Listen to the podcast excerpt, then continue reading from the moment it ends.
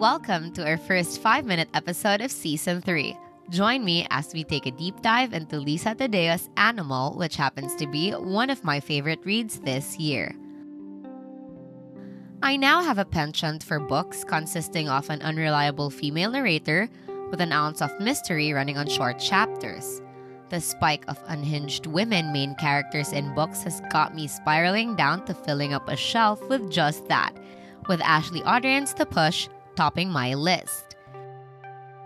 Animal is a journey of this obsessive, unhinged main character, Joan, with bizarre views in certain aspects of love, whose hot takes may be eye opening to some and ridiculous to most.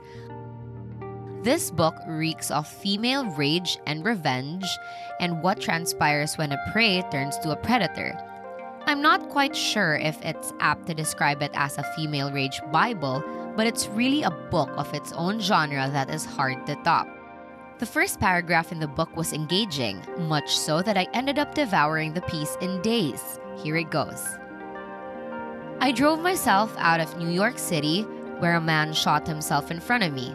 He was a gluttonous man, and when his blood came out, it looked like the blood of a pig. That's a cruel thing to think, I know. He did it in a restaurant where I was having dinner with another man, another married man. Do you see how this is going? But I wasn't always that way.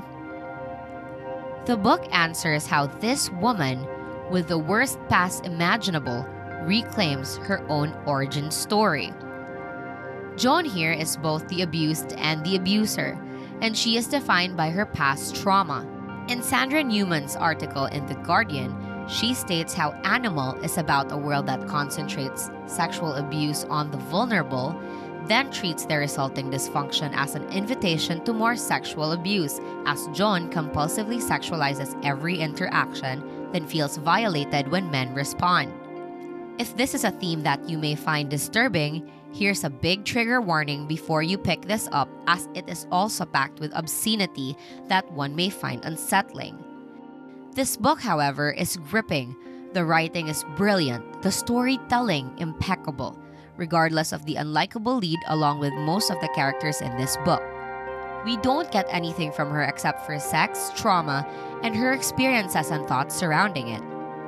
There are disturbing parts I found too dramatic, but loved anyway. There was a thin line between being terrifying and beautiful. This book unapologetically crosses that line repeatedly. At times, we get attached to a character despite all the bad decisions made. In Animal, we cross our fingers for a sliver of redemption. Here, we root for the anti hero. I hate how I can't really elaborate for the fear that I might ruin your reading experience, but the book goes full circle after the realization that Joan was being blamed for taking and taking without the other character realizing she also took, so much so that it began Joan's villain origin story. I can't for the life of me stand it when it's a portrait on the cover, but this one slaps. I'd give this craft a solid 4.3 as it has put me in a trance until the very last page. I'll end this episode with one of the many quotes that I tabbed, and it goes The man is nothing. It's what you think you are missing inside of yourself. I promise that you are missing nothing.